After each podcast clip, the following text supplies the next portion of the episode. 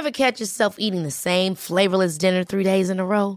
Dreaming of something better? Well, HelloFresh is your guilt-free dream come true, baby. It's me, Keke Palmer. Let's wake up those taste buds with hot, juicy pecan-crusted chicken or garlic butter shrimp scampi. Mm. Hello Fresh. Stop dreaming of all the delicious possibilities and dig in at HelloFresh.com. Let's get this dinner party started.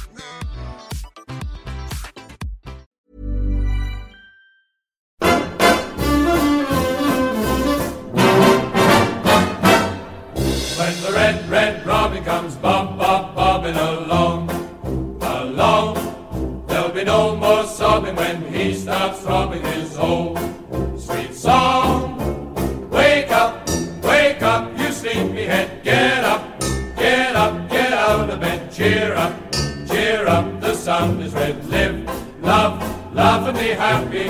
What if I be blue? Now I'm walking through fields of flowers. Rain may glisten, but still I listen for hours and hours.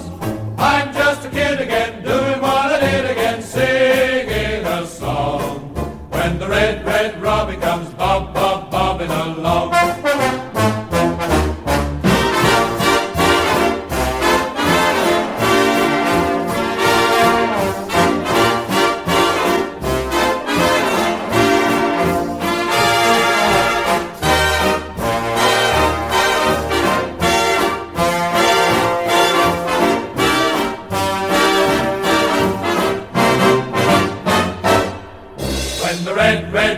Comes bob, bob, bobbing along, along. There'll be no more sobbing when he starts throbbing his own sweet song. I'm just a kid again, doing what I did again, singing a song. When the red, red robin comes bob, bob, bobbing along. When the red, red robin comes bob, bob, bobbing. When the red, red robin comes bob, bob, bobbing along.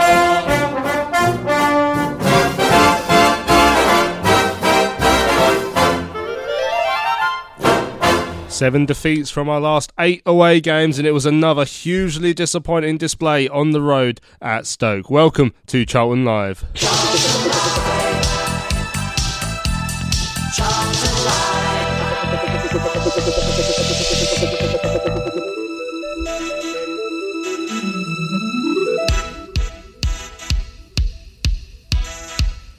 So good evening and welcome to Charlton Live, coming to you live from the Valley on you this Sunday evening, a miserable Sunday evening, not only in terms of the weather, but also I think in terms of the mood around the camp at the moment after another frustrating display away from home.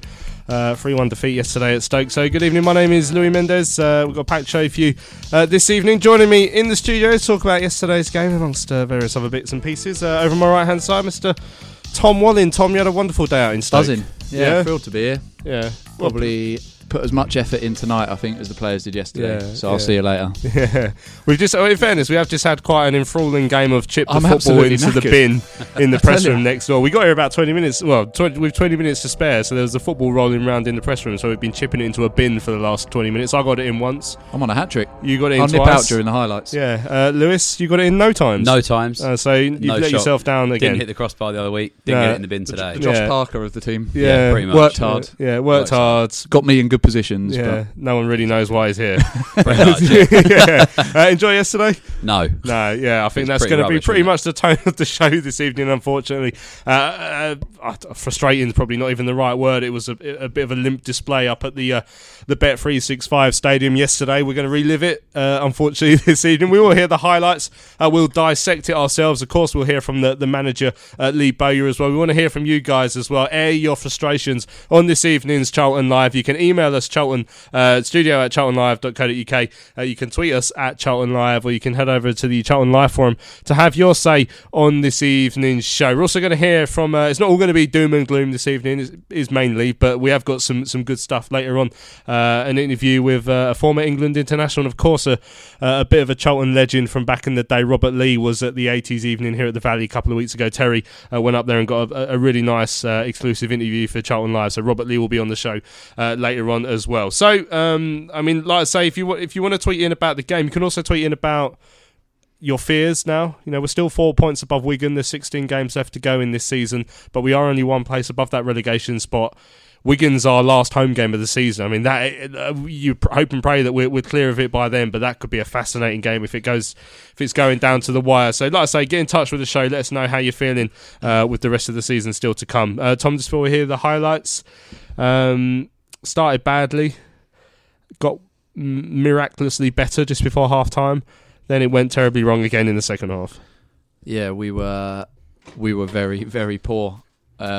There's no getting away from it, is there? I mean, there's no sugarcoating anything yesterday. No, I spent a bit of today really trying to think about how to put it. But look, you've just got to be honest. I wasn't at Middlesbrough. I was obviously talking to you on the way here about it, but that's as bad as I've seen us all season. It was weird. We just didn't. I think we were set up badly, and I'm sure we'll come to that a bit later. But I didn't think the formation worked. But even in the wrong formation, you can run a little bit harder and. It's very unusual to see a Bowyer team perform like that. I think even the games where I've seen us and I've been a bit disappointed, the likes of Preston at home or even maybe Millwall away, where you won a little bit more, you'd still feel like they gave their all. They were just not good enough, maybe. But yesterday they just looked way off the pace, and yeah, we were very, very lucky to go in at 1-1. And you think, okay, well, we've seemed to have escaped that. Maybe in the second half, maybe something can happen. And what did happen was the thing that's happened, 10, 11 times before this season. We conceded in the first 2 minutes. And then that second half, I think I was sitting next to a Stoke fan on the way back on the train, which was, as you can imagine, good fun.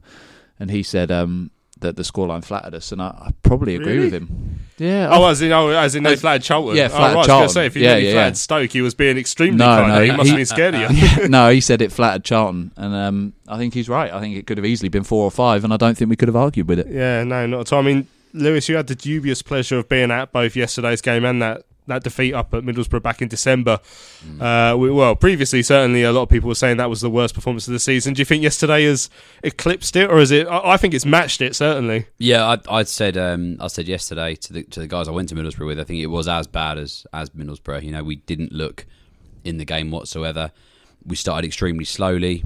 We looked all at sea, defending especially out wide. I think that James McLean and Tom Ince gave Perrington and Matthews real problems. And we didn't really create anything, and then, like you say, miraculously managed to get an equaliser just before half time. You think at that time, maybe we're going to come out now, and that's a good time to score, and that Bowie is going to take them in at half time, give them a bit of a rocket for that. The opening stages that were nowhere near good enough, and we might come out second half fighting. And it was just so disappointing to concede so early after the second half had started. And as Tom said, we've seen it so many times where that's been the case, and. Whether we're just switching off, we're not coming out completely sharp. I don't really know what it is. I mean, obviously there were a lot of calls for offside for the goal yesterday, but I've seen a screenshot you put out today which shows that Matthews played Ince onside, so we haven't got any complaints there. And we were just a little bit all at sea yesterday. And the last few times where we've performed like that, towards the tail end of the game, we've had a bit of a spell where it's almost been too little, too late. But we didn't even really have that yesterday, apart from one chance from Lyle Taylor that fizzed wide, way too late, and we left ourselves. You know, no way back into the game, and it's extremely disappointing because you look at how well we performed against Stoke at home at the start of the season, and that was a complete polar opposite as to how we played yesterday.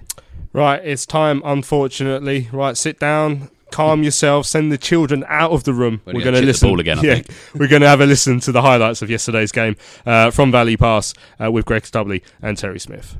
Fortuitous deflection, but taken into the path of Ince, who swings it across onto the far side. Heading towards the corner of the Charlton penalty area, the Stoke man. He's into the penalty area, goes to the right, it's a shot by McLean, blocked away by Lockyer, superb defending. It's ricocheted all the way out into the Charlton right-hand side, and Chester tries to go down the line, gets that hopelessly wrong and goes out for a Charlton. They've troubled Charlton so far and have a corner. Corner comes in to the far side, Bath is there, Pearce jumps, Bath gets the header down towards Ince, Allen takes over to hit, shot straight into Perrington. Out to the right to McLean, to Klukas again. Chip ball back across, Dillon Phillips is there and claims it on the edge of his six. It's the first time Charlton have really had any sort of possession. It's got themselves a corner. Cullen with the corner, swings it in. So the fast line pierces out, he couldn't get there, and he's touched behind for another corner. I think that was Chester. Finally got his foot to it. Pearce was inches away from getting his head to that. Booking's a bit harsh, but yes, I get it. Stoke with a free kick, Klukas to take towards the far post, towards Power, the header, ball across, McLean, open goal. And Stoke are 1-0 up. Cholm slack defending from the set piece. The ball at the far post for Powell, across to McLean, who just couldn't miss. Yeah, McLean doesn't do him so many favours. He goes straight to the away end and then gives it large. And I don't think any Charlton fans have been giving him half time, so you wonder why he gets a bit of stick. Well, that might be why. But yeah, Charlton, Taylor just lost his man. It was Powell on that far side. Powell got a free header back across goal, and McLean just ran in unchecked and finished it. He couldn't miss. It's to Matthews again. Matthews to his right finds Lockyer. Further right is Green. Inside to Cullen. Little 1-2. Cullen ball down the line. We'll find Andre Green again. Green crosses a decent one towards far post. Oh, yeah! Oh, what a finish by Ben Patterson. I think Patterson's going to claim it. But what a move from Charlton. Has to be said, they've not been at the greatest this first 45 minutes, but a lovely little bit of football. Andre Green, what a ball into the box. And the ball either deflected off Barrington or the defender Smith. We'll give it to Barrington for now. And Cheltenham level as we go towards half-time. Well, Purrington looks second best, second favourite of that. Oh, it might be an own goal, but Purrington caused it by the pressure he imposed on Smith. I mean, it's still difficult to tell whether Purrington got a touch or not. Well, I'm giving it to him. But I think you could tell from the reaction of Smith as well. He looked second best to get there. And it looked like, well, this will be tucked away for a corner, or at best for us, or it'll be cleared away. And Purrington arrived to just cause that, if he didn't get a touch, just cause the pressure on Smith to put it away. And I've got to say, Charlton have an unlikely... Just cleared away for Stoke. And there is the half-time whistle. As Charlton go into the break, level. Have to be said, not the prettiest first 45 minutes from Lee Bowyer's men. Crossing opportunity again towards the far post, headed away by Matthews. That's a huge. And it comes down to Powell. And under pressure from Cullen, goes backwards to Allen. Good first touch, thinking about a shot instead. He's got to be offside. He had to be offside. To Ince. And Charlton have conceded early in the second half. Tom Ince allowed to bring the ball forward and poke it in. And Stoke are ahead. And Charlton are furious to surrounding the referee. That had to be offside. I need to see it again on the replay, but Ince was able to just poke it in. And Charlton conceded again early in the second half. We won't have the greatest angle on the replay, but Ince looked a yard off. Just whether Adam Matthews was playing him on. No question he was further ahead than Lockyer and Purrington. It's whether Matthews has stepped out in time. Cullen drills towards the far post. Pearce with the header. Taylor trying to flick it. And straight into the arms of Butland. Inches away from Lyle Taylor's head. Taylor would have just got enough on that to take it away from Butland. Just didn't get anything on it. And turn and take on Charlton. Still with it, Tyrese Campbell. Taking on Purrington in the penalty area. Ball to the right. Finds Smith. Ball across goal. It's as short as a goal. From Nick Powell, and Stoke have their third after 65 minutes. Far too easy, you have to say, for Stoke. Campbell's allowed to bring the ball forward. To the right it came to Smith. Ball towards the near post, and Powell was able to touch it. I don't know if he was still switching off because of that ridiculous throwing decision down on this near side. Took a slight deflection off of Purrington across, and now Powell to just get ahead. If, that's Lockyer, Lockyer just couldn't get there in front of Powell. He just touched it and it came off his boot at some speed past Dillon Phillips. Corner about to be taken, and it's taken, and there is the final whistle. And Charlton, sadly, this afternoon and into the early hours of this evening, haven't really managed to compete in this game, really, from minute one. Yeah, minute 1 to minute 90, we weren't in it. The only minute we were in it was the one we scored, and that we've been dominant for that minute, and we scored. But other than that, we never looked like we were going to get any from that Tom. And that, the frustration about that is we picked up a good result last week. We've got players back from injury now. You know, we're expecting this to be the start of a run where we string a few results together. February, where we're playing a lot of teams around us, and find the sequence of wins that we need to ensure that we're safe by the end of the season. But we got the one against Barnsley, but we didn't come close to getting anything against Stoke yesterday. Yeah, we said it on Thursday that it was perhaps the start of some momentum that we needed to start winning some games, because we know, firstly, just how many games we've got in February, but how many of those games are against teams that are down towards the bottom end of the division where we are. And as you said, we got that win against Barnsley last week, and we thought, okay, maybe here we go, and come in on the studio on Thursday and we think, right, if we can kick on from that and get another win and push ourselves a little bit further away from those places. And obviously we had huge numbers going up there yesterday, and the atmosphere I thought was great from the Charlton fans, the home fans a bit less so. And then the game starts and all that build-up goes away and the game's actually started. And within the first 3 or 4 minutes, they'd had 2 or 3 shots that we'd had to block, and they were just coming at us. And that's why I said, to me, that formation just didn't look like it was working. I kind of understand what I think Bowyer was trying to do, but it just didn't look like it worked for me, and they were able to find far too much space. McLean in particular on the left, who I know is a bit of a pantomime villain, but he's a very, very good player. And there was just too much space in the wrong areas, really. And it only felt like a matter of time that they were going to go ahead. And despite all that, to go ahead from such a simple set piece again and 2 defensive lapses is so frustrating, because if they had smashed one of those in from 35 yards into the top corner, you have to hold your hands up and go, fair enough. But yet again, we've fallen asleep at a set piece, and you hear Bowyer after the game say it as well. It's so disappointing to concede that way, because they work so hard on that, or you would hope they do, and it's the part of the game you've got a little bit of control over, and yet we're still letting it happen time and again. And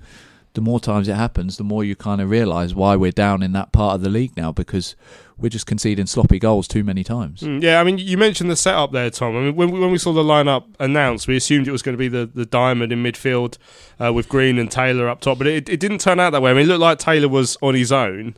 I don't know what you'd call that formation, like a 4-2-3-1 or a 4-5-1, or into a 4-3-3. Yeah, so it's hard to describe what it was, but clearly it wasn't working, because in that opening half an hour, Stoke had a flurry of chances at the start, a couple of blocks in from Perrington, one from Cullen possibly, I can't remember. There was a handball shout, there was nothing doing. There was a couple of early openings for Stoke, but the game calmed down. Certainly we didn't look like we were going to get anything at the other end, but the game had just calmed down, and you're thinking, well, if we can just dredge out a 0-0 here, you'd be happy. But as Tom mentions, you fall asleep at a set piece, as we've done so often this season, unfortunately, and all of a sudden it's a different game.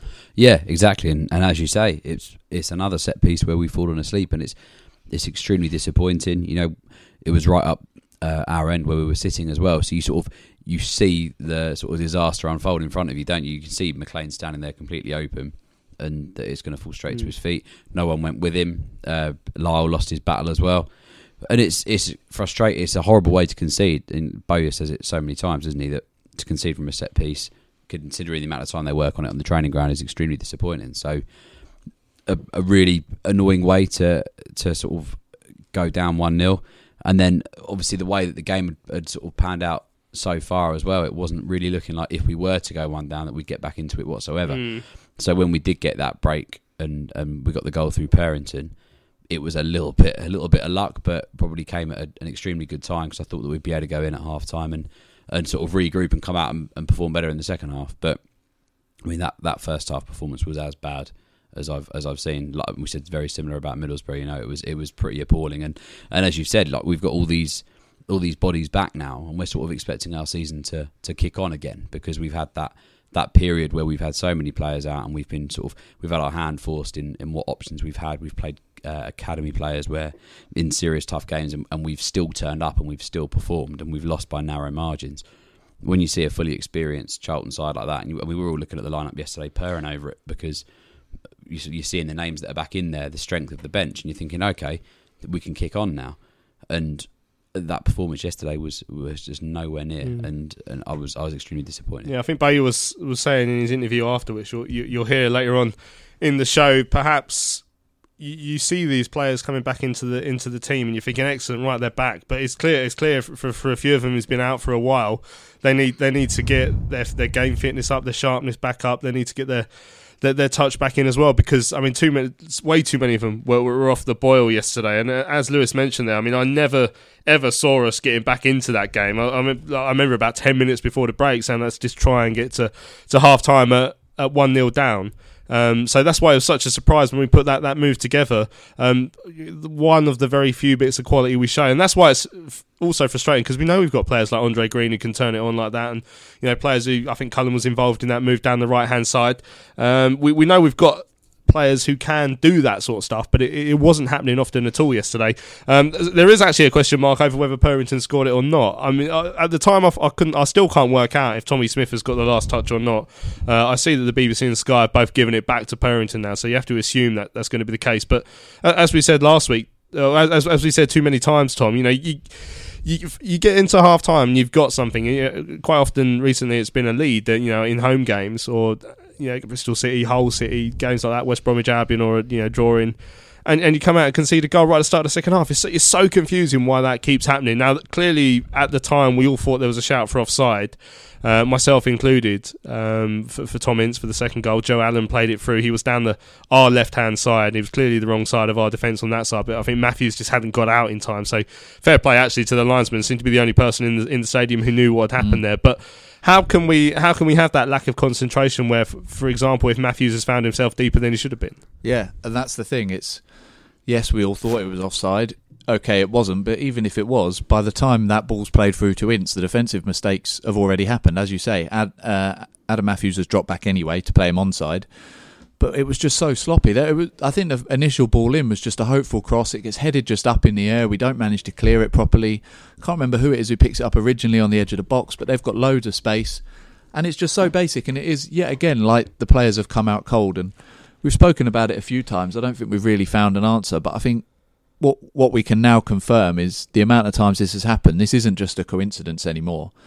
And maybe it's just self-fulfilling in that other teams, I think I maybe mentioned this last time, this happened, that other teams, their half-time team talk is, look, these boys are cold when they come out after half-time, so for that first 5 minutes you just go at them because there's a chance you'll break through, because it's just happening far too many times now. And the difficult thing is, I don't know what the answer is. You can't just sit 8 men behind the ball for 5 minutes just to try and protect it, because you're just going to invite pressure on. So yeah, it's really difficult and really frustrating. It doesn't seem to be matter who the people are that are out there. It's just happening time and time again. And I was exactly the same as you. Even at 1-0 down with 5 minutes left, I thought, if we can get in here at half-time and be 1-0 down, given how the first half has gone, I'd take that. And it's for Bowyer to then sort them out at half-time and change things around. And it looked like he did change that formation around in the second half, and we looked like a bit more we went to that 4-4-2. But as I say, all that happened then is that the space in the flanks. So I think the idea in that first half was that formation was to cut off the space in the flanks, but they seemed to find it anyway.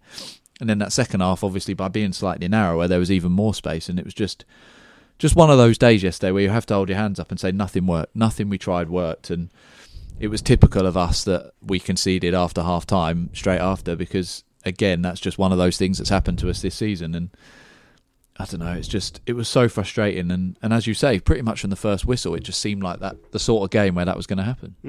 The third goal as well for Stoke, scored at the near post by Nick Powell, wasn't it? The cross that came in, and Powell's just nipped in front of Lockyer. I don't think that's something you expect to see happen there. And then all of a sudden he's got a fire towards the near post. I don't think Dillon's got much chance with that, but I think Lockyer would be the one who'd be thinking he should have stood up there, perhaps just been a bit more alert to the striker trying to get in front of him. Yeah, definitely. And you know, Lock's will be disappointed because he's been one of our sort of standout performers this season, in my opinion. And to get beaten there by Nick Powell is extremely disappointing, because I think we'd had a chance just before that as well. We sort of headed it sort of straight down Jack Butland's throat. I think it's probably the only chance we had in that second half really that was on target. And you're thinking, oh, could we maybe now start sort of drumming up a couple of chances, bring it back to 2-2, a bit like QPR, you know, that sort of undeserved 2-2 draw right at the death, which would have made all the difference. But to then go on straight up the other end and concede again from some pretty sloppy defending by our standards and by Tom Lockyer's standards, was, you know, it just sort of it was the note for the whole day, wasn't it? It was disappointing from start to finish, and it was just one to forget, isn't it? It really, really was bad. I know. I mean, there was some frustration about a throw-in that was given the wrong way before. I mean, clearly it should have been our throw, but I mean, I look back at the highlights, and there was. I mean, it was a solid minute before the actual goal went in. The throw-in went the wrong way. Probably about 30 seconds of playing time, and there's so many opportunities to cut that goal out after the throw-in's got given the wrong way. I mean, I know there was some complaints, but if you look at where the throw-in was, it was down in the other half. You can't argue too much about something happening in the other half leading to a goal inside your own half. I mean, yeah, sure, it wouldn't have happened, but at the same time, you know, there's going to be other opportunities where we have to defend. You have to defend games for 90 minutes. You don't get to switch off just because the throw-in's got given the wrong way. Yeah, completely right. And the thing was that it was Cullen who was there and saw it, and Cullen got, obviously, in the referee's face. I don't know how he didn't get booked for that. I don't think he did anyway. And it seemed to bother him, because even chasing back, you could see him just sticking with the referee as well. And again, it had one of those feels that in a minute's time, we're going to be saying that the team switched off. And that's exactly what happened. And I don't know if they all lost their concentration then. But as you say, first of all, it was a terrible decision. But it's right down in the Stoke corner. And they've managed to pick their way through the entire Charlton team and go up the other end and score. And again, the defensive mistake is Tom Lockyer's that time, getting the wrong side of his man and letting the player get in front of him and finish in the near post. But that midfield just seemed so loose yesterday. And you've got Cullen and you've got Prattley there. And we've said since Cullen came back from injury just how important he is in that midfield. And Prattley, we've been singing his praises as well. But I didn't really think either of them covered themselves in glory. Davis put himself about, but got that early booking, which then meant he had to be careful as well. I thought Johnny Williams had one of his poorer games. I think maybe just because the service wasn't there to him, but he just wasn't able to influence the game in quite the same way as he has in previous days. It was just one of those really where, as I've said, the first moment that kicks off and all that build-up to the day, and you've got the train and you've had a couple of beers and you're enjoying all the build-up and the atmosphere is great. And then as soon as that game kicked off, you just had a feeling that it was going to go that way. And it's just really disappointing, and the players have said it themselves. Obviously, we'll hear from Bowyer shortly. He calls it out and says it as it is. It's just one of those, and I don't know. We luckily don't have to put our finger on why it happened, but he's got the boys back in training today, I think, so hopefully they've had a look at it and worked it out, because I know our record against the top six is very good, but Forest away is never an easy place to go. You know, the City Ground is a hostile place, and that's going to be a tough game on Tuesday night, and the games come thick and fast now, and if you're winning them, February's a great month, but if you start to get on a slope again, those games come quickly and it's hard to get out of. Certainly. I'm trying to look for other chances that we had during the game. I mean, there was a couple of corners in the first half, one of which Stoke nearly turned into their own net. The next one that Piercy actually got his head onto, but it wasn't really looking like it was going to trouble the goalkeeper. And then, like Lewis mentioned, the one just before Stoke got their third goal, again a set piece, Pearce won it, and you're just hoping that Taylor can get a touch in front of the goalkeeper and turn it round. But then until after the third goal, I mean, you wait until injury time before Taylor had that shot on the turn that went wide. You know, we're not looking like we're going to create chances yesterday. And that was, I mean, the whole performance was so disjointed. It really is hard to analyse it, because there's nothing good you can say, and there's plenty bad. And I mean, after a while, you get bored of talking about it. Yeah, exactly. And as we've said, it's very similar to that Middlesbrough game, and the way we set up at Middlesbrough was very similar to how we set up yesterday with that three-man midfield. I think we had Prattley, Gallagher, and Ledley back then in the three, and then you had Doughty, Bon, and Lecco, and we struggled massively in that opening period up there, and it was a very similar feel yesterday in terms of tactics. I just felt that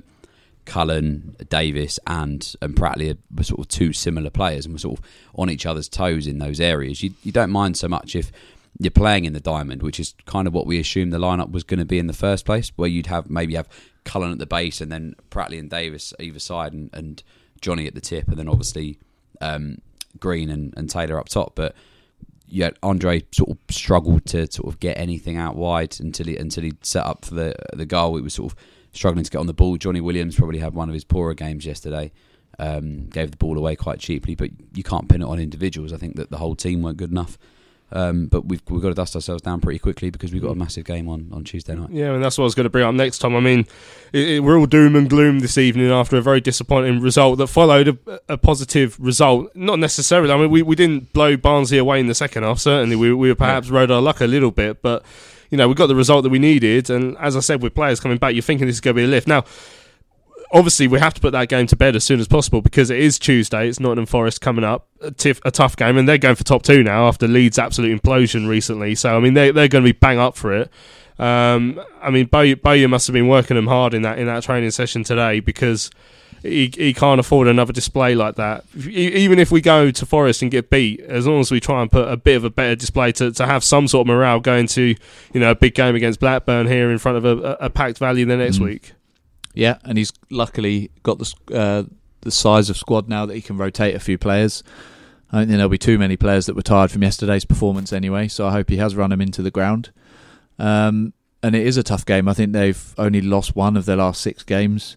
As I said, it's a tough place to go. They're pushing for promotion, and it's definitely not going to be easy. And I go back to, I think it was the Preston game that we lost, and I interviewed Bowyer after that game and said, well, we rarely see 2 bad performances from a Lee Bowyer side back to back. And then we went to Millwall. I don't think we were necessarily bad, but we obviously lost that game as well. But I don't think there's been many other occasions. Now, obviously, we've been on a long run of where we've struggled, but I think there are mitigating circumstances as to why some of those results have come in. But I think when he's had a fully fit squad to choose from, there certainly aren't many performances. You probably count them on one hand where we just haven't turned up. And I think I would add yesterday to that. But I'd be very, very surprised, and you can play this again on Thursday if you want, but I'd be surprised if we went up there and just didn't give a good account of ourselves. Whatever the result, I think they'll put a team out and they'll put a performance out that at least shows they're working for the shirt, which it just didn't seem like yesterday. And that's so unlike a Lee Bowyer team and unlike those players, because we know how much they care and we know how much they've gelled and they're a unit and they do work for this shirt, even the loanees. And just yesterday was just one of those days where too many of them were just off the pace, unfortunately, and just off it. But they can't afford to be on Tuesday night because if they do, they're going to get picked off again. The result yesterday, I mean, luckily Wigan lost. We're watching the last knock-in to their game against Preston in the press room beforehand. I'd say Kevin Nolan, SLP writer, heading every ball still. But we were delighted when that final whistle went to the DW because you're thinking, right, well, that if we win today, that'll give us a nice gap. But if not, it's taken the pressure off for this afternoon. So at least we are still that 4 points ahead, Lou. But that hope you had after the win against Barnsley, you're thinking, right, this run's going to come. I mean, that's not me for 6. That performance yesterday. Yeah, and me, and as you say, there we've had 2 good opportunities in this last fortnight to create a bit of a cushion, and we took our chance last weekend and made that gap bigger against Barnsley, and then we had the opportunity to see that Wigan result before we kicked off yesterday, and like you say, we were all sitting in the bar, I was with Tom, we were looking at that, and we're thinking, come on, this is our chance now. If Wigan have slipped up, we can get a win here. That gap's now 7 points. You're thinking that's a lot more comfortable, and with our goal difference as well, because for all of this aside, and we've still got the best goal difference, I think, all the way up to maybe 15th or 14th, and that's obviously the sentiment to the start that we had, but. Obviously, with Stoke getting the points over us yesterday, Huddersfield winning at QPR, it looks a lot more daunting now that we're sat in 21st. Obviously, as you say, there's still that 4-point gap, but that gap was 10 points not too long ago, and it soon closes up. And we've seen Barnsley and Luton get a couple of shock results recently. We've seen Wigan pick up a few results as well, and now Huddersfield and Stoke, people are starting to win around us, and we've got to try and string a little run together to try and aid pulling away from the bottom 3, because at the moment it's looking a little bit too daunting. Debut yesterday for David Davis, booked for the challenge. Yep. That led to the first goal, which some will say was quite harsh. What did you make of his Charlton debut? Obviously, he's probably of the 3 players who came in towards the end of the window. He's probably the one who's got the most match sharpness at the moment, because he's playing quite regularly at Birmingham, whereas McGeady was certainly not playing at Sunderland, and Smith wasn't getting many minutes at all at QPR either. Were you pleased with him? No. It's difficult to compare or to make a comment on his performance given the performance of the whole team yesterday. I thought he was one of our better players in a very poor performance. I like him anyway. I think what we saw yesterday is his physical presence in the middle, and I said to the boys in the pub before, I guarantee he'll get an early booking, and obviously he did, and then he had to be a bit more careful, but he's strong in there. He's a bit like a mix between kind of a Darren Prattley and a Josh Cullen. I don't think he's necessarily as good as either of those in what they do, but he does the Darren Prattley dirty work of getting around, getting his foot in, getting stuck in, winding players up. But then he's got the Cullen kind of calmness on the ball as well. So I like what he's got to offer in that midfield. It's about how he best fits in and what formation we play. Do we play the diamond? Do we play a flat four? Or do we play the five at the back with him as a midfield three? I think there are options there, but yeah, I think he needs to grow into what we do, but I think the style of play he has suits us, and I think he will be a good player for us for the remainder of the season, but I'd just be a bit wary of his physicality. Like I say, it's an asset for sure, but he obviously needs to be careful because we don't want him racking up too many bookings, and obviously can't afford to lose a player in the middle of a game at this stage of the season when we're starting to look kind of over our shoulder a little bit. But yeah, I'm certainly glad he's here, and I think he's got something to offer. Right, let's have a listen in a few seconds to what Lee Bowyer made of yesterday's game. I caught up with the Addicts boss after the defeat at the Bet365 Stadium. Don't forget, we want to know what you made of it as well. You can email us, studio@charltonlive.co.uk. You can tweet us @CharltonLive, or you can head over to the Charlton Live Forum to have your say on this evening's show. Let us know what you made of the performance. Let us know why you think our away form is so bad. You know, we're not even picking up draws away from home. And there are 7 defeats in the last 8 away game. The only point we've picked up on the road in a long time was at QPR just before Christmas, and only that was thanks to a last-minute leveller from Naby Sarr. Let us know how fearful you are of the dreaded drop. We're just above the relegation zone in terms of positions. 4 points above it. Wigan defeated yesterday.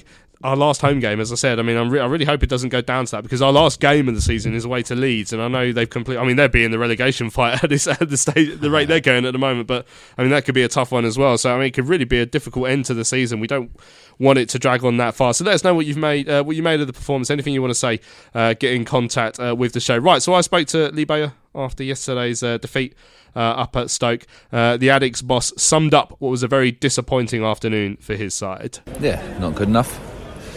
From start to finish, I think they was better than us. First half, they took the lead, deservedly so, and then we changed it around a bit, put Andre up top with Lyle, and then I thought we scored a good goal. But then you can't come out second half and play and defend the way we did.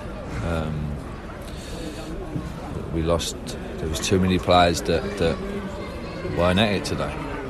That's the reality. Too many that wasn't nowhere near as good as what they can play.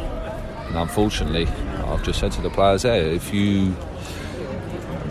we have a squad that have to be at their peak and best to compete in this division. And today we wasn't. And that's why we lost by 2 goals. So, but we go again. We have to learn from that for sure, because Stoke should never be where they are in the league. Not with the squad of players they have.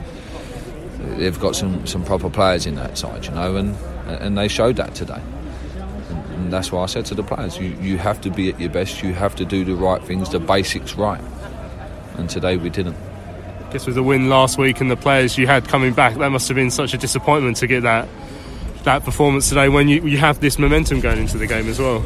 Yeah, and that's what I was saying to Jacko, why the game was going on, like we just weren't, they weren't at their peak, and this is the problem you have when they've been out for so long, and then you want them to be at the level that they was before they got injured.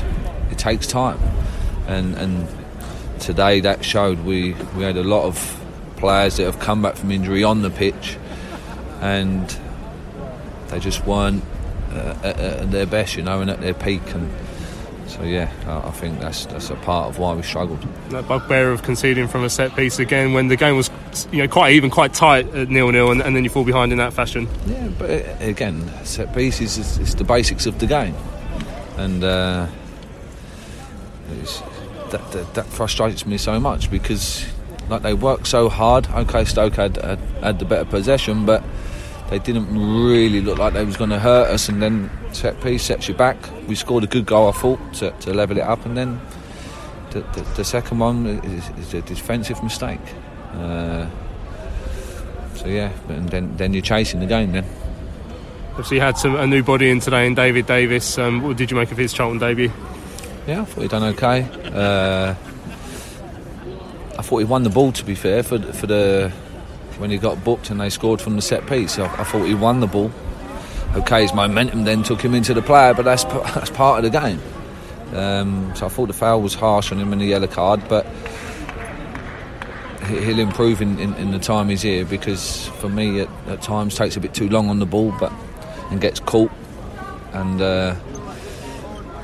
but apart from that, I thought he worked hard and he gave everything that he had. Looked a bit tired towards the end, but I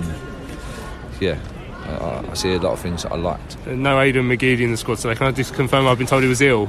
So he was ill on Wednesday, Thursday, and he wasn't. He trained yesterday, but he's not right. You know, I think he was so desperate to travel, but that's why he trained. But he just wasn't right. So. It was the wrong thing to do to bring him up here. He was ill. No time to dwell on today, of course, because you got Nottingham Forest coming up in midweek. A, is Aidan possibly going to be involved there with his illness? And B, I mean, it's a tough game, but every single game in the Championship is tough. There ain't no easy ones. Like, look, Stoke were below us, and look how they've just played today. So. There ain't no bad teams in this division, and you have to earn the right for any point that you collect, and we're no different. So we have to get ourselves ready, dust ourselves down. We'll be in tomorrow and getting ready and preparing for Forest.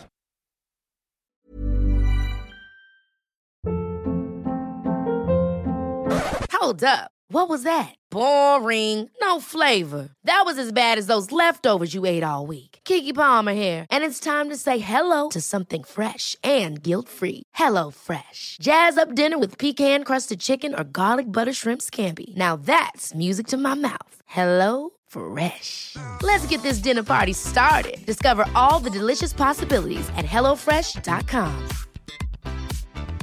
I'm Sandra, and I'm just the professional your small business was looking for. But you didn't hire me, because you didn't use LinkedIn Jobs. LinkedIn has professionals you can't find anywhere else, including those who aren't actively looking for a new job, but might be open to the perfect role, like me.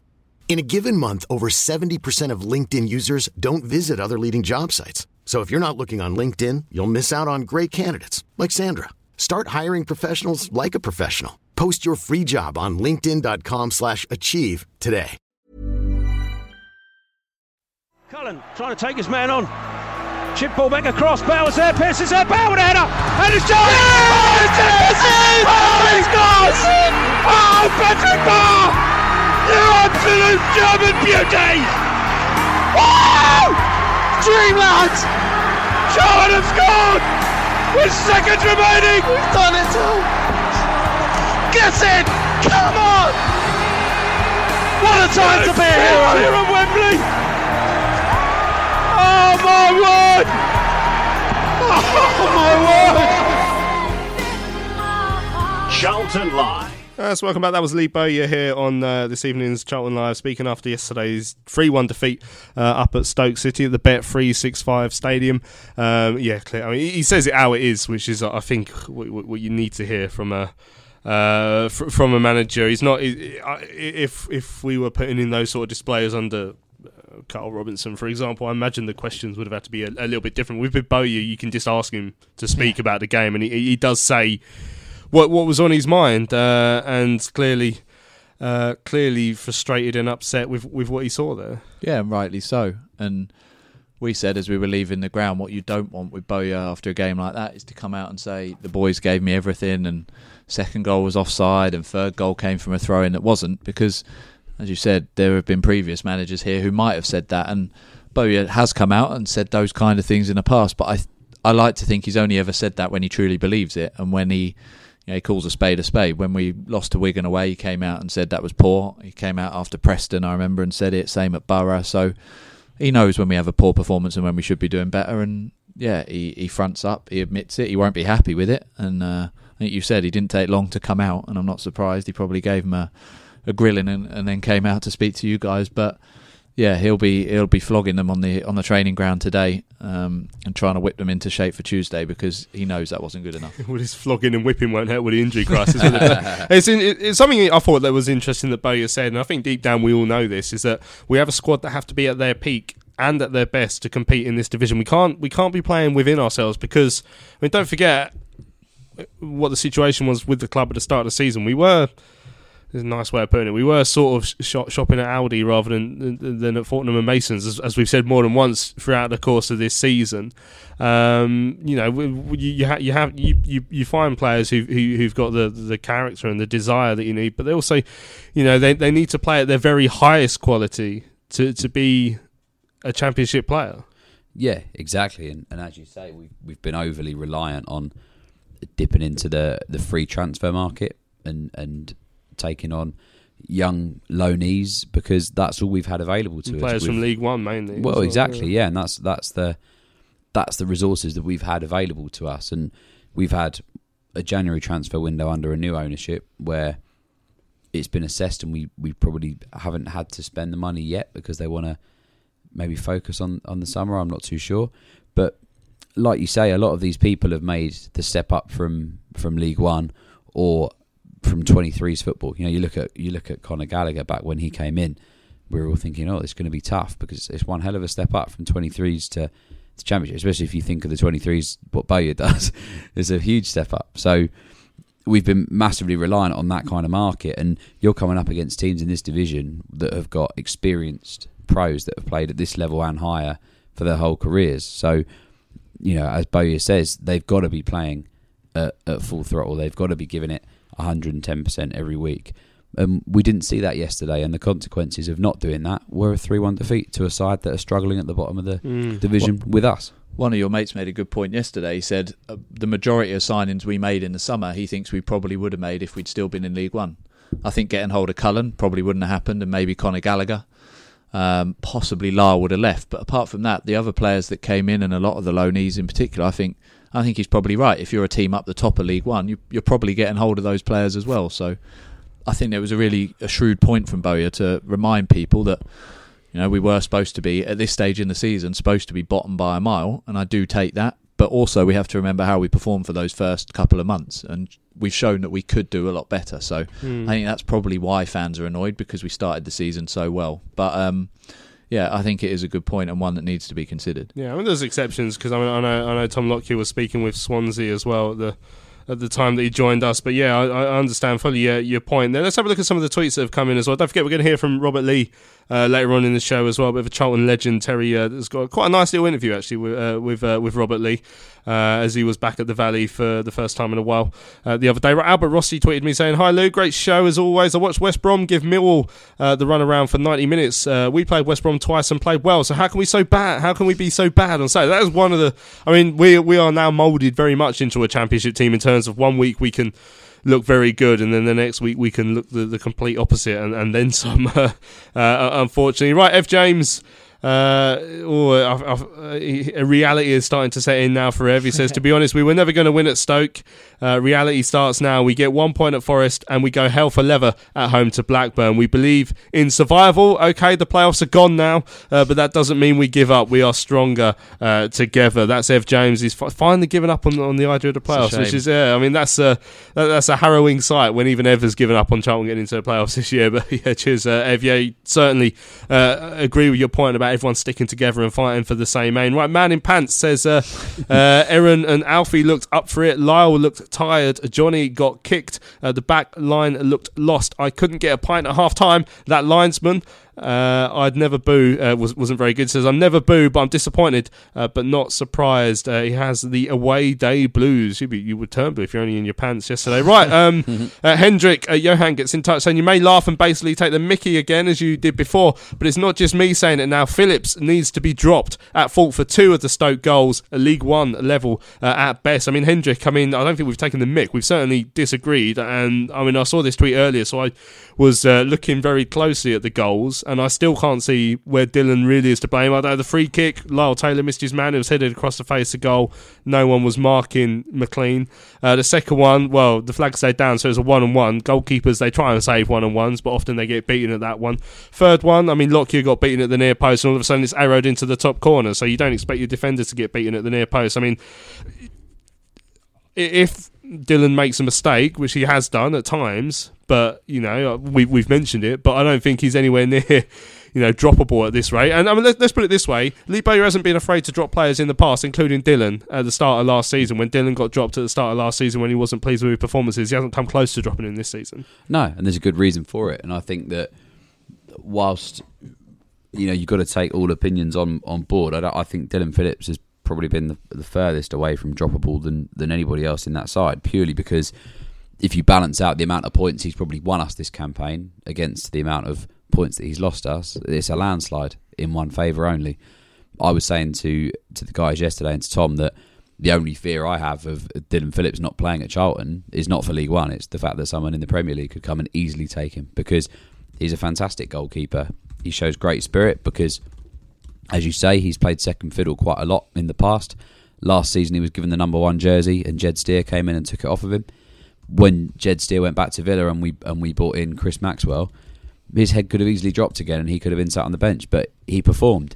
And ever since then, he has been fantastic for us. And I think, of course, every goalkeeper, as you say, makes mistakes, and he does have some weaknesses in his kicking, but you're paid to make saves, and he's got the highest save. I think he's made the most saves across all four divisions, something like that, or definitely in the Championship.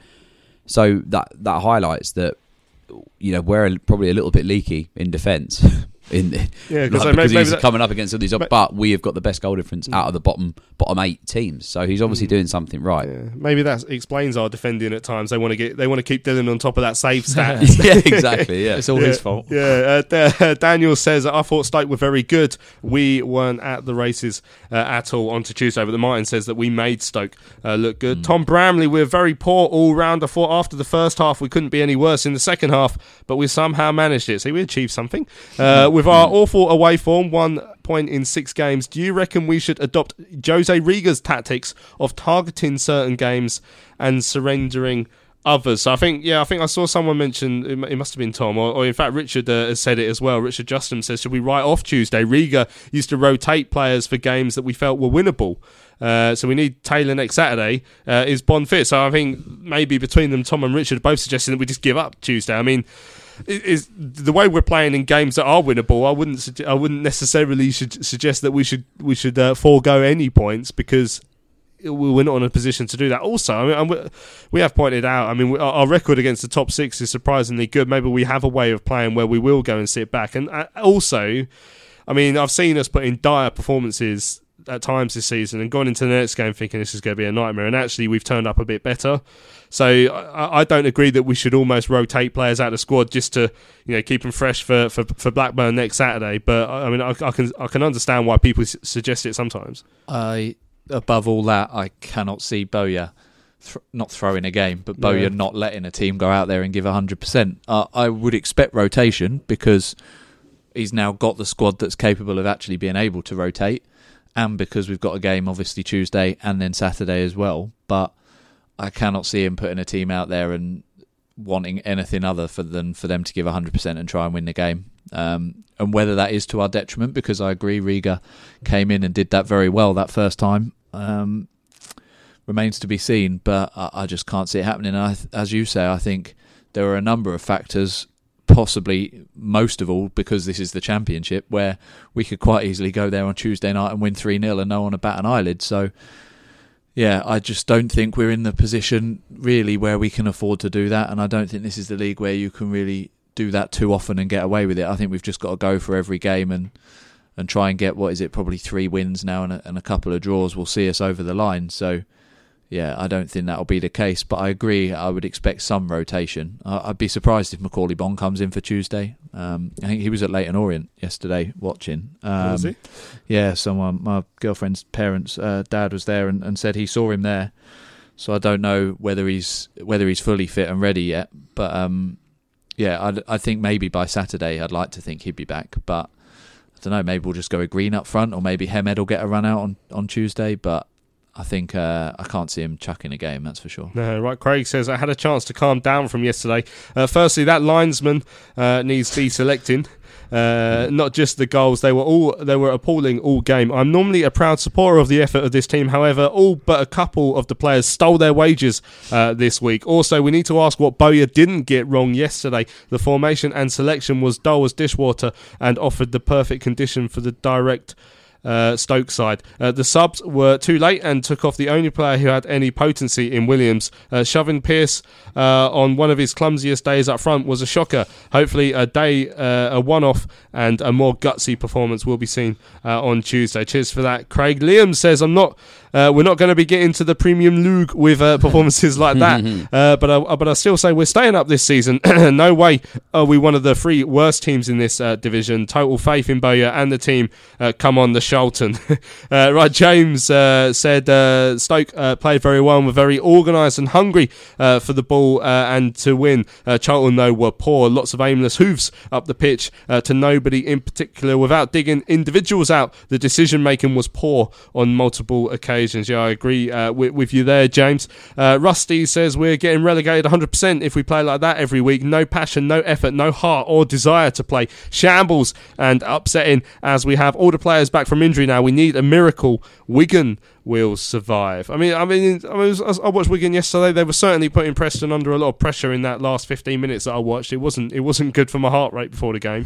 Do you fear them? Basically they need to get 5 points more now than us for the rest of the season, because we've got a better goal difference as well as our 4-point cushion. I can't see Barnsley or Luton getting out of it, unfortunately for them. No, unfortunately, I literally don't care. But I it's a straight run between us and Wigan at the moment, isn't it? If we're being honest. Yeah, I agree. And obviously, you and I are both up at Wigan earlier on in the campaign when we lost 2-0, and it was another disappointing day. They're a side that have got experienced pros at this level, so there is every possibility that they've got what it takes to overtake us. But there is still that 4-point cushion, so. The advantage is in our side. We've just got to start pulling away from it sooner rather than later. And as going back to the tweet earlier about Tuesday's game, I don't think that we want to be resting anybody, because, as you say, our record against the top sides is fairly strong. So if we've got an opportunity to go up to Forest and get something, even if we scrape an undeserved 1-0 win with our only shot on target throughout the whole game, and Dillon Phillips saves 20-something shots off the line, that confidence going into the home game on Saturday could be huge. And then you're looking at two wins potentially, and you can get a run together, and slowly but surely you start pulling away.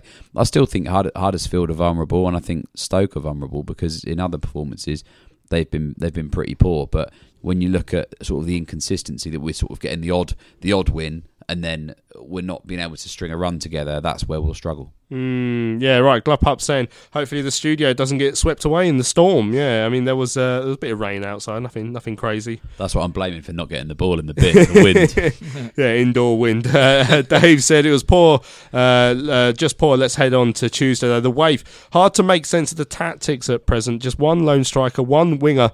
Williams collecting well deep. Taylor used as a right back to mark on set pieces. Perrington in the 6-yard box ahead of forwards. I'm sure it's all clever stuff, which me as a punter would not understand, and I don't. Yeah, Taylor looked so isolated for large spells of that game yesterday. I think Perrington being ahead of the forwards just because it was a counter-attack and we were getting ourselves in there, and Taylor defending at set pieces. He's normally very good at it, but he clearly got outdone there, unfortunately.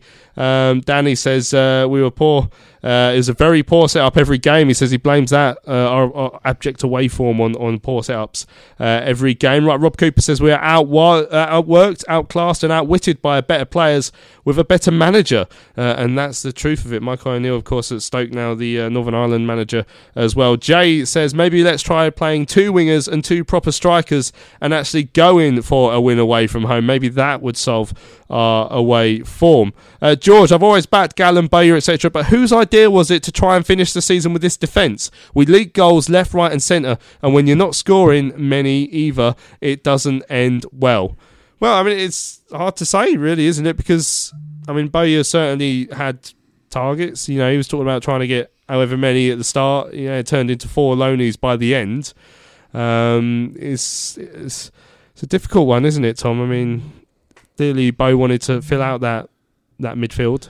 Yeah. Would you have got a defender in? No, I think we had a tweet about it the other week as well, didn't we, about getting another centre-back in, and I think we need one at some point, and I think I said in the summer that will certainly be a priority with Naby coming to the end of his contract and with Pearce perhaps being a little bit more exposed since coming to the Championship, although I think he's had good games as well at times. But the midfield was where we needed it. We lost Gallagher for one, and we had all those injuries. We needed players in for there, and I think that had to be priority. I'm sure there were centre-backs on our list.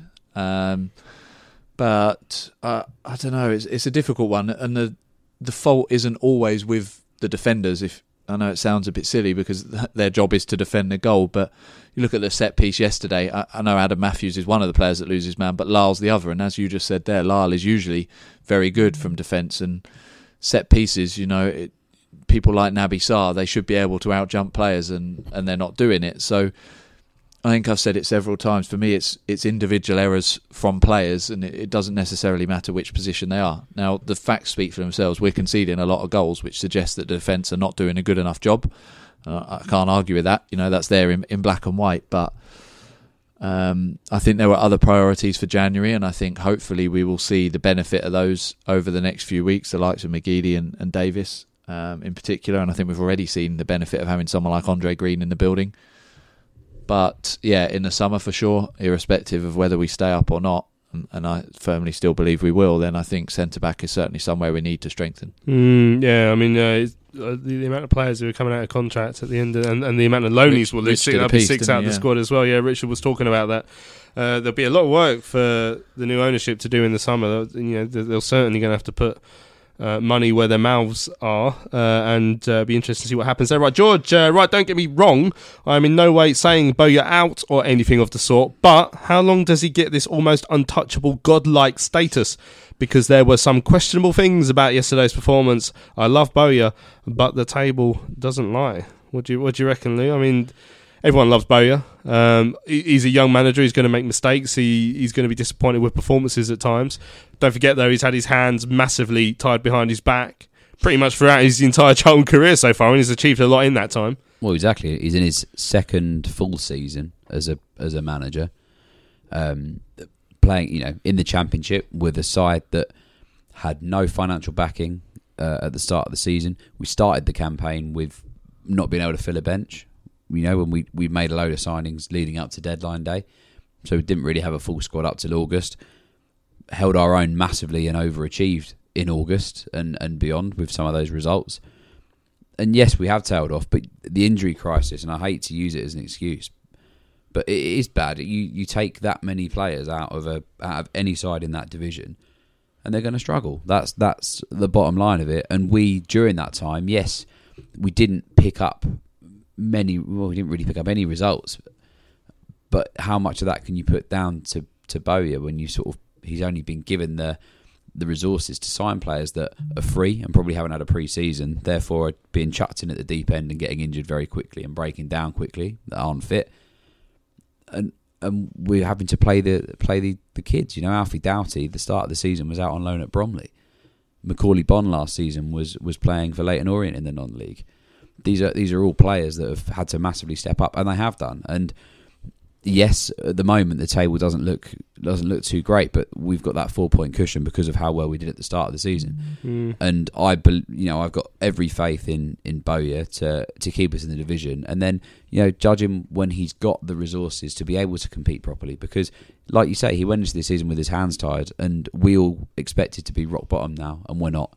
Yes, we're close to the bottom 3, and that's not great. But we're not rock bottom and cut away like we were the last time we got relegated. We were adrift a long way. You know, we were relegated before, maybe 3 or 4 games before the end of the season.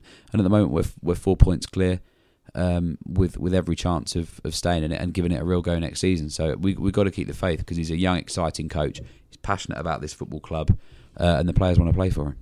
Excellent stuff there, Lewis. Right, Cliff says we need to move on quickly to Tuesday's game and hopefully see a response and a better performance. Would be typical Charlton to go and win at Forest. I still believe we will stay up, and 15 points from our remaining 15 games should do it. Right, Rilo, because we've got Robert Lee coming up later on in the show. Rob talks about he had a great, I think, 8 or 9 years here at the club. Rilo says he did spend basically the first 6.5 of those falling over in the opposition box. Bless him. I'll take your word for that, Rilo. Right, George said, if it was today, the game, we could have blamed the weather. No excuses, though, for yesterday. Maybe like we were so worried about the weather that was coming that we started playing like it was there already. Spaced Out Cat, I can't remember the last time that we outplayed a team this season. The amount of possession we give away is a real worry. It's as though we invite teams to attack. Tone says it was a very poor performance and deserved to lose, but the referee was blind in one eye and couldn't see out the other with some poor decisions he made. We are losing the battle in midfield at the moment. I'd maybe change for a 4-5-1 just to get some control of the game. Fredo says very, very, very poor performance, but I don't think I've seen a worse performance from a set of officials, not just the ref, ever before. Absolutely shocking. Doesn't forgive our performance, though. Sammy says not good enough. We were poor in possession. The midfield looked too slow, and it didn't help with Williams being kicked at every opportunity. We didn't deserve anything from the game as we showed no fight with the 50-50s. Wingers, wide midfielders not tracking back. He thought that Joe Allen was class, though, for the home side. James says every time we travel north, the team doesn't perform. It's not good enough. The fans that follow the team away are those who I feel sorry for. Yeah, just under 2,000 made the journey yesterday. Bob Liscombe was one of them, and he said it was disappointing. And off Prattley's pocket says Williams has been poor since his return. Oztuma created more in 5 minutes than Williams did in his 3 games. The Aussie was involved, wasn't he, in that move that led to Taylor's shot right at the end. Be interesting to see if there's a switch for Tuesday, especially with Williams still trying to get his minutes back. And right, Sebo says I thought the players were due to train today anyway, regardless of the result, because they have a game in another 2 days from now. Yeah, I assume they probably would have. Pierce, according to Jonathan Ackworth, is not Championship standard. Also, why drop Anike for Hemed? Bowyer seems to have a favourite and regular people dropped. We need to replace or at least 10 in the summer. I mean, Anike hasn't been dropped as such. He's still coming back to fitness. Hemed was on the bench yesterday, obviously didn't get on. Dan says Lady Luck was not on our side yesterday. I love that lady, but we weren't good enough from start to finish. Looking at it from a more neutral point of view, Stoke's squad is supposedly worth 4 times what ours is worth, so them and most teams should be beating us on paper. Then Dan says I still fancy us to go and beat Forest. Well, fingers crossed. Sebo then says I don't like to make excuses, but you mentioned the Wigan result. Did the players know the Wigan result beforehand? Was it subconsciously on their mind and take a big edge off their performance, knowing the gap was still going to be at least 4 points? I feel that the Middlesbroughs and the QPRs also need to be a little bit careful because they could still get sucked into it, into the scrap. And then Hendrick gets involved. We will get beat 5-0 up at Forest with a fraud like Dillon Phillips in goal. Well, there we go, Hendrick. We'll see what happens, shall we? Let's see if Dillon is still in the team, which I'm fairly confident he will be, because obviously Lee Bowyer is the manager of, unfortunately, Hendrick and not you. Right, let's have a quick break here and we'll be back in 30 seconds. Keeping in for Charlton, he's under a bit of pressure, flicks it on towards Pierce, little flick forward towards Williams, he's onside, Williams in the penalty area, collects, Williams, skies past Allen, no, Williams, Can Gallagher get on a retrieving ball? He can, but further wide, Gallagher, ball into Cullen has got Prattley behind him, Cullen into the penalty area, Cullen still, ball across goal, comes Williams, and he can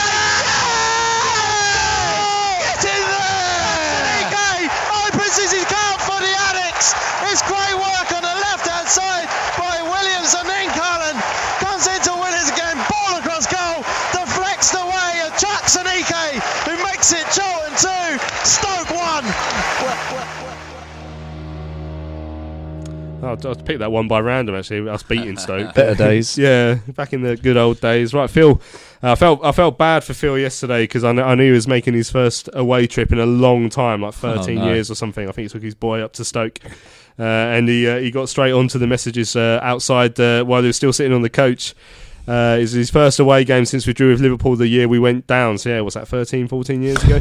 And it's going to be some time until my next one. Oh, that's a good thing at least. Yeah. A shocking performance from start to finish, defensively all over the show, and there was no midfield as well, no creativity, and a front two that looked like they'd never seen each other before. Anyone who thought that just by getting our injured players back, we were going to climb the league table. Should watch this shambles.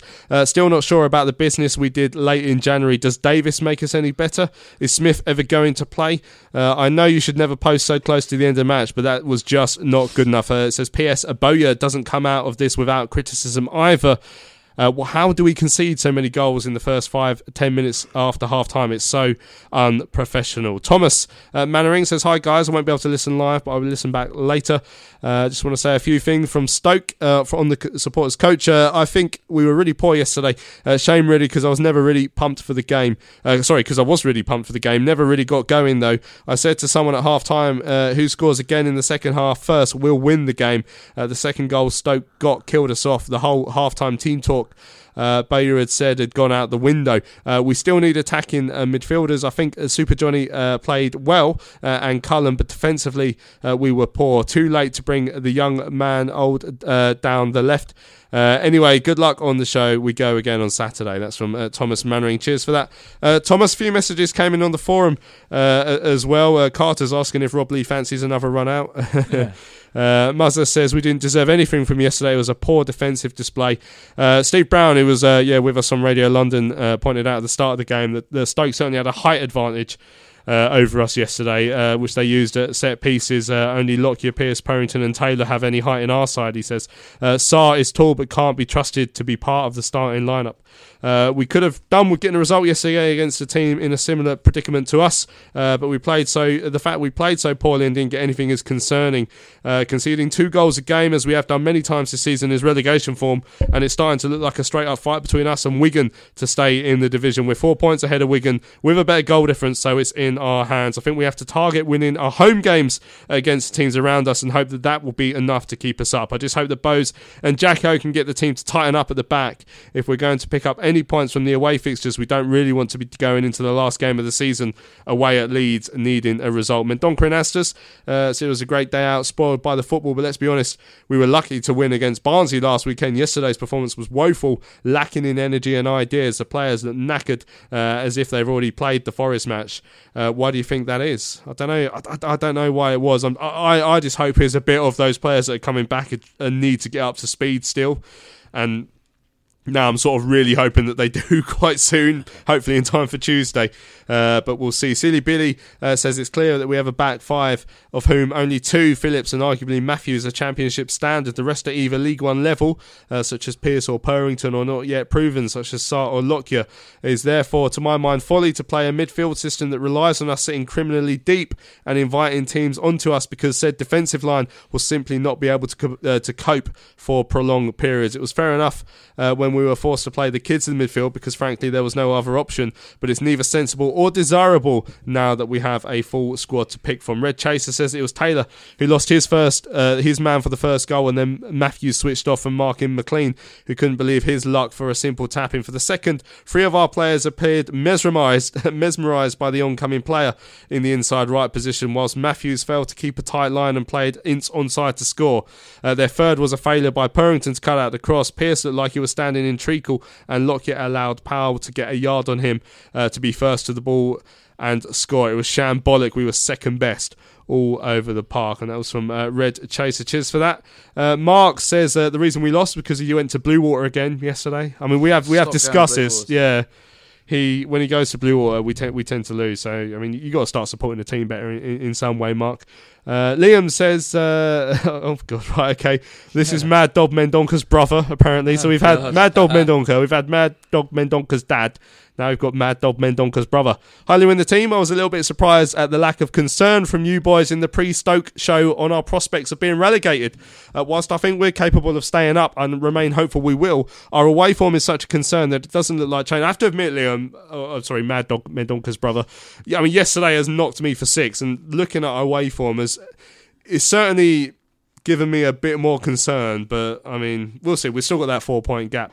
It said it puts increasing pressure on our home matches. Blackburn and Luton now look like must-win games. I'm very concerned Every home game is going to be like Barnsley last week in terms of pressure on the team, and I hope they can handle it and stop conceding cheap goals. At this point, it looks like it's going to be between us and Wigan for that final spot. I know Wigan aren't the strongest, but they have been picking up more points than recently, and I'm still not convinced with Louis' 45-point target. I think we'll need more than that. However, I do have a feeling that QPR could be dragged into it. Their form is poor, and they let in cheap goals as well. Final point, I would like to see Sam Field back in the side. His early season contribution was a little bit underrated amongst the fan base.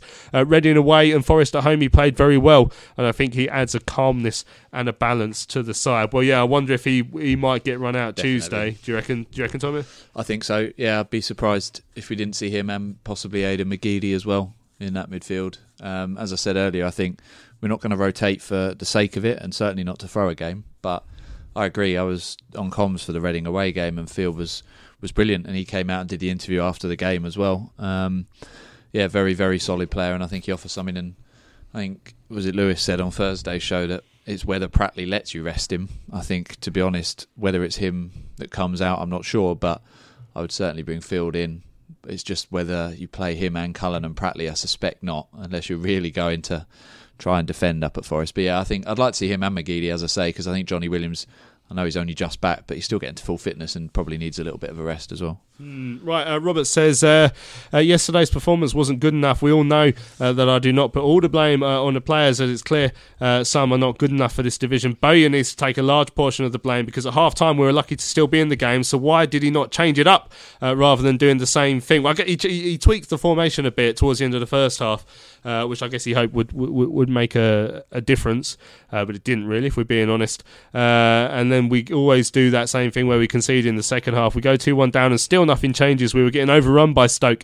It looked like they had an extra man everywhere on the pitch. Stoke are good. There's clearly a lack of experience in this division, though, when you compare us both as a team, Bowyer and O'Neill as managers, as well as each and every player, man for man. Stoke were a Premier League outfit not so long ago, and O'Neill is an experienced international manager, and it's showed. I still think we'll stay up, but it's going to be a bumpy ride between now and May. Oh, and please never let Purrington start another match. Yes, he scored, but even his own teammates didn't want to pass to him. When Doughty came on, he looked like a different class. That's from Robert. Ray says, the collective performance yesterday was the worst this season. Not at it from the first minute until the last. Frustrating that this performance could come in such an important match. Our destiny is still in our own hands. Match Wigan's results and we will stay up. Alarm bells have rung in my ears, though, for the first time this season, but I still believe we'll have enough. Luton and Barnsley look doomed. We've got some big games this month against other teams in similar positions, and we must not lose them. Strangely, in a better position now than before Saturday, as Wigan have one less game to catch us. That's a very good point, actually, Ray. Let's keep the faith in Bowyer, I trust. Let's go again midweek and then get the win against Blackburn. Hopefully all will be much more relaxed if that happens. Keep up the good work on the show. That's from Doogie Mack. Yeah, cheers for that, Ray. Thanks for getting involved. Anthony wants to see a change in formation. Says, first tuned into the show a couple of months ago and I'm a regular listener now. Love it. Thanks for that. And says, with our poor run of form, I can't help but thinking that perhaps it's time that Bowes thought about changing formation and tactics, because something clearly isn't working. We have too many midfielders, not enough options in defence or up front. Bringing a midfielder as a sixth lone player may well come back to haunt us. I also think the players may well benefit from the input of a sports psychologist. Would be interesting to hear what you think. And keep up doing what you do. Would you reckon, like, psychologist that could try and solve the lack of concentration at the start of the second half that we seem to have quite a lot at the moment? Yeah, I suppose it would be an option, but at the same time, you should be able to coach that into them. You know, it's become too regular now, and there's got to be like an overriding factor as to why we keep doing it. Managed to not do it at Barnsley, which was a touch, but it's very frustrating. I mean, yesterday it sort of came, as you say, from the throw-in that was sort of at the other half. So it was a bit of frustration. I think we probably switched off, sort of screaming and shouting at the officials, and then, you know, before you know it, they're at the other end scoring that second goal. So it's no excuse, obviously, and there must be something there. So yeah, maybe a sports psychologist would be something to look at. Try anything at the moment, don't you? Try anything. Get missed it, Megan, if that'll help. Right, Ray. Another Ray says, evening, lads. I think the formation from the start was wrong.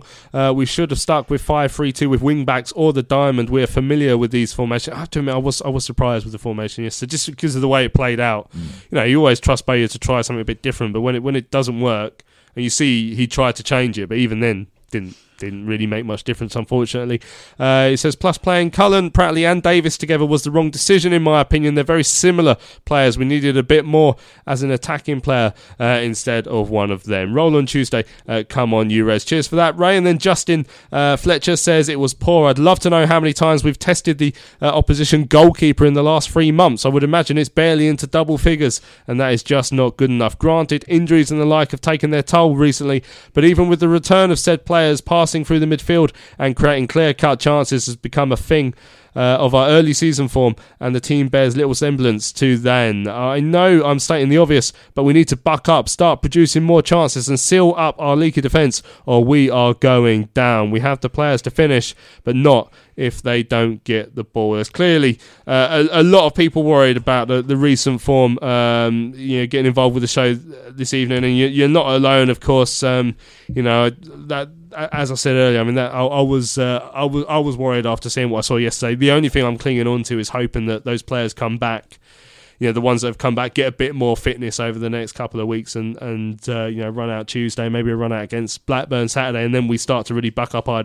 ideas, because we can't put in too many more performances like we saw yesterday. Right, I promised you some good stuff this evening on tonight's Charlton Live, and we've got an interview with a bit of a Charlton legend here.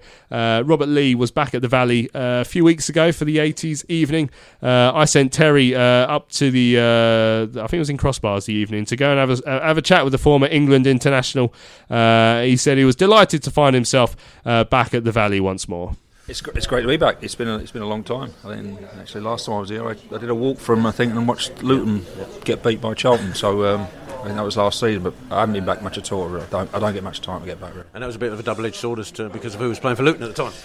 Yes, exactly. Yeah. My son was playing, so luckily enough, both teams went up. So I had it was all right really. So it worked out well in the end. Now, of course, everybody remembers your time here. I'm going to try and get through this interview without mentioning turnstiles once, but bear with me. But of course, most people know that you started at the Valley you broke into the first team just a season or two before we had to leave. How it was actually the season we left. Yeah. I hardly played. People, there's a misconception. I played a lot of times at the Valley. I didn't. I made my debut, I think, in March '84, and I think by the end of the season we left the Valley. So I played very few games. You can count them one or two hands how many games I played there really, and then we moved on to Sellers Park. So in terms of impact to you as a player, it didn't really have too much of an effect. Not really, because I didn't play. I'd watched my dad was a huge Charlton fan, worked here for a long time, which is why I was on the turnstiles, and so I used to come over here and watch all, Steve Cribb, Derek Howes, Martin Robertson, Mike Flanagan. They were all my sort of like heroes growing up for Charlton. But I only played here rarely, and then obviously I didn't. I was sold to get the money to go back to the Valley anyway, so I missed out then as well. And I only played here when I came for Newcastle in the FA Cup, I think it was. I remember it well. In terms of that impact, people now have players now have agents dripping off every arm, and the way it worked out. How did that come about? The interest. Was it interest from other clubs first, and then the club saying, "Well, actually, we could do with the money," or was it the club saying, "No, actually, we do need to sell Robert Lee"? I think it was. I had no agent.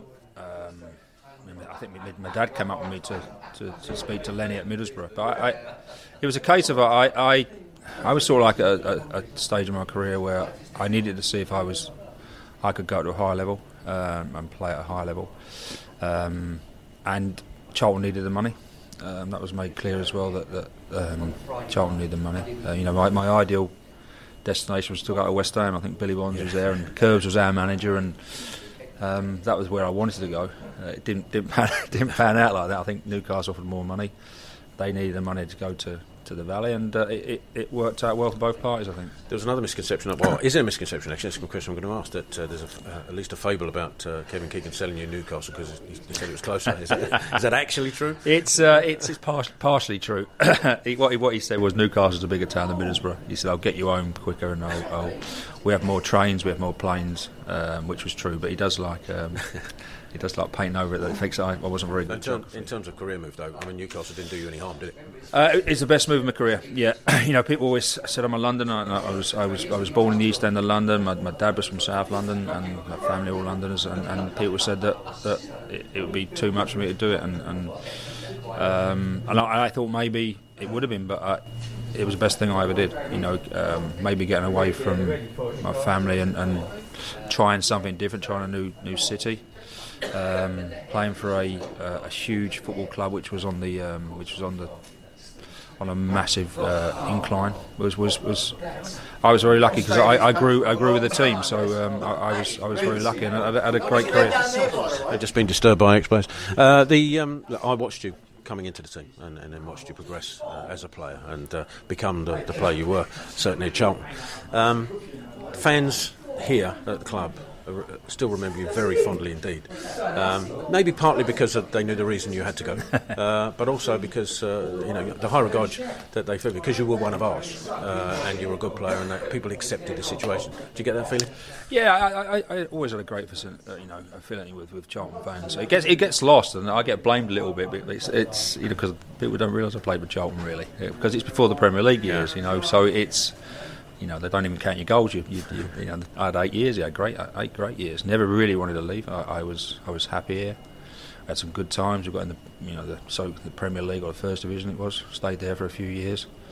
I was always up the top in the Championship or Division 2. So I enjoyed it here immensely. My dad was a big fan. So never really wanted to leave until I just needed to see how good I could become. You know, you know, no disrespect to Charlton, I just wanted to see if I could play in the Premier League was just starting, and could I play in that sort of like league and that level. And you certainly proved that without any question whatsoever, and England caps following as a result. Yes. We haven't got a huge amount of time because you've got to go and discuss and have the evening with the fans. But one thing I did want to ask you, obviously you're now a father of two boys playing who have also made their way successfully in the league. Are you a good watcher as a father or a bad watcher? No, I'm not a great watcher. I didn't really get nervous when I was playing. I was quite laid back when I played. I get nervous watching the boys play. But they're both doing very well. You know, one's at Luton, one's he's at Hearts, but he's on loan at Gillingham this season, doing really well. Oh, that's a relief, isn't it? Yeah, no, exactly. Yeah, no, got him. He's living with us now, so I've got my grandson living with us for a little while they sort their house out. But no, it's tougher on these days. It's not. It's much harder than when I started. You know, you're fighting against the best players in the world now. You know, I was fighting against the best players probably in England and the UK, but so it's very tough. And you know, who knows? One day they might play for Charlton player like me. Well, if I'm allowed to give you any advice, and I apologise for doing it, but as an old person who's now watching his grandson play football, I can tell you it's worse. It's worse. Thanks for that. Yeah, lovely. It's on a different level. Yeah, thanks for that. Yeah. Something to look forward to. Yeah, exactly. Yeah. Robert, thanks for taking the time to talk to us. Have a great evening in the World Fans. Thanks very much. Thanks. There we go. Great to hear from Robert Lee, which apparently people always say, "Oh, you have to call him Robert Lee." You have to like Andrew Cole. Yeah, as if he cares. Like I had to email him about something last year, and I'm fairly confident he had Rob Lee in his email. Like, people make a big deal. But great to hear from him. Obviously, slightly before our time, but he's one of those players who's infamous at the Valley because of the part he played in getting us back here, which was being sold to Newcastle and going on and having a very good career. But obviously he did have a long time with the club beforehand, just before we left the Valley, and he got his sons playing, one of which was at Luton, as we remember. He was playing there last season as well as we were going up together, so yeah, he obviously clearly still has fond memories of his time at the club as well. I think, did he do the Upbeats Walk last year? Yeah, he was with us for the Upbeats Walk. Yeah, said obviously he doesn't get back as much as he'd like, but as you just said there, I obviously didn't see him play, and got to know him primarily from his time at Newcastle and England. But what he did for us, as you said, by being sold, actually helped us immensely. And yeah, all the ex-players say it. Walsh said it again last week. It's a club that gets under your skin, and one that, you know, when we do these nights where you look back at previous seasons or previous decades or whatever, you get a whole host of players coming back, and a lot of them actually are the same players because they're still involved in some way. You look at people like Simon Webster, he's always here at the Upbeats Walk, he's always around the ground. Bob Boulder the same, Keith Peacock obviously around the ground on match days. There, you know, these are players that are synonymous with what Charlton is. So yeah, great to hear from him, and as you say, I don't remember his time here, but obviously a quality player who went on to do good things for Newcastle as well, and clearly runs in the family as well, doesn't it? Yeah, Charlton, a club that gets under your skin. That's the new club motto, I think. They're getting under my bloody skin at the moment. Right, we're back at it. It is Tuesday, isn't it? Yeah, yep. Playing Forest. Team that have won 4 of their last 5 at home. They beat Leeds 2-0 yesterday. Saw off Wigan and Luton in that run of home wins recently. I mean, they're sitting just outside the top 2 by a point now. They're in 4th on 54. Fulham a level with Leeds. I didn't realise that, on 55. Leeds implosion has been quite spectacular, and in a way, I'd be proud of it if that was us, because they've been so rubbish recently. But you know, Forest will be eyeing up that top 2 along with Fulham and Brentford, and thinking we've got a real chance of getting into that, and therefore they will not be taking us lightly at all on Tuesday evening, which is exactly what we wanted to hear. Yeah, I mean, it's crazy, isn't it? Like you say there, how that the gap at the top a couple of, you know, maybe a month or so ago was quite large, and you look after the Christmas period and through January, the runs that, you know, even West Brom had a couple of disappointing results, not quite as bad as Leeds have had it recently, but that gap has closed now. You were sort of looking at it at the start of the season that they were quite, you know, they were cut quite a way away, and Forest and have sort of made their own march up the league, and as of Brentford and Fulham, you're now looking at another sort of mini league to break into the top 2 of 5 teams, and you know, Forest are going to want to be top of that. They've got some unbelievable players at this level. Sabri Lamouchi's come in this season, has done a fantastic job for them, and you know, they're a club that are on the up, and that result on yesterday against Leeds would have given them a whole load of confidence going into the game on Tuesday night against us, especially maybe looking at us as a bit of an easy target. But then, as we say, our record against the better sides, we do fancy, you know, taking the odd scalp. So we'll have to see how we go. I think we're more than capable of getting something up there. I'll always back us, but you know, Forest have been very impressive this season. Although at home, start of the season was probably the best half of football I've seen us play in ages against Forest here back in August. Yeah, so. Matt, hopefully we'll be their bogey team or something. But yeah, only for one half though, because they still got a point off us. So Lewis Grabbin's having a great season there. Joe Lolly, the likes of that. But concentrating on ourselves very, very briefly. I mean, bit of rotation tomorrow, freshen it up. Oztumah in maybe, Field in maybe. There's options there. McGeady could play a part if he's recovered from his illness. Yeah, I think we could possibly see all of them. Whether they all start, I'm not sure. Wonder if you'd look at, depending on how we play at the back, whether it's 4 or 5, whether you bring Sarr in, whether you maybe bring Deji in, whether you even drop Darren Prattley back in as we've done previously. Thought Alfie looked good in his cameo the other day, yesterday, so if we are playing a 5, I wouldn't be surprised to see Alfie. I wouldn't be surprised to see rotation, because we've got a lot of games this month and we need to manage those players, particularly the ones that are just coming back from injury. So, yeah, a little bit of rotation, but it's not rotation of youngsters now. It's rotation of good quality senior players who should be able to get a job done. So, yeah, going to be a tough game. I'll be watching from home this time. But, yeah, I'm kind of hoping we can bounce back, obviously, from the performance yesterday. All right, let's get out of here. We've got another 20 minutes of trying to chip a football into a bin to get our teeth stuck into. The show has come to an end anyway, so thanks to all of you who've got involved on this evening's Charlton Live with your emails and your posts on the forum and your Twitter messages as well. That plenty of you have had your say. Everyone's getting a little bit worried. I am myself as well, but let's hope, you know, let's go and grab something. Go and grab the ball by the horns at Forest. Let's go and shock them. Let's go and take them out of the top 2 race. Let's just go and put a performance in, please. On Tuesday. Right, thanks to Tom and Lewis for braving the storm and coming out to the Valley this evening. No worries, mate. Thank you. It's been a pleasure to have you here. I've been Louis Mendes. Thanks for listening. We'll be back here on Thursday, where we'll look back at whatever happens against Forest and look ahead to the Football for a Fiver game against Blackburn. Let's hope that we'll have some good news on the football pitch in the next couple of weeks. We shall see you on Thursday.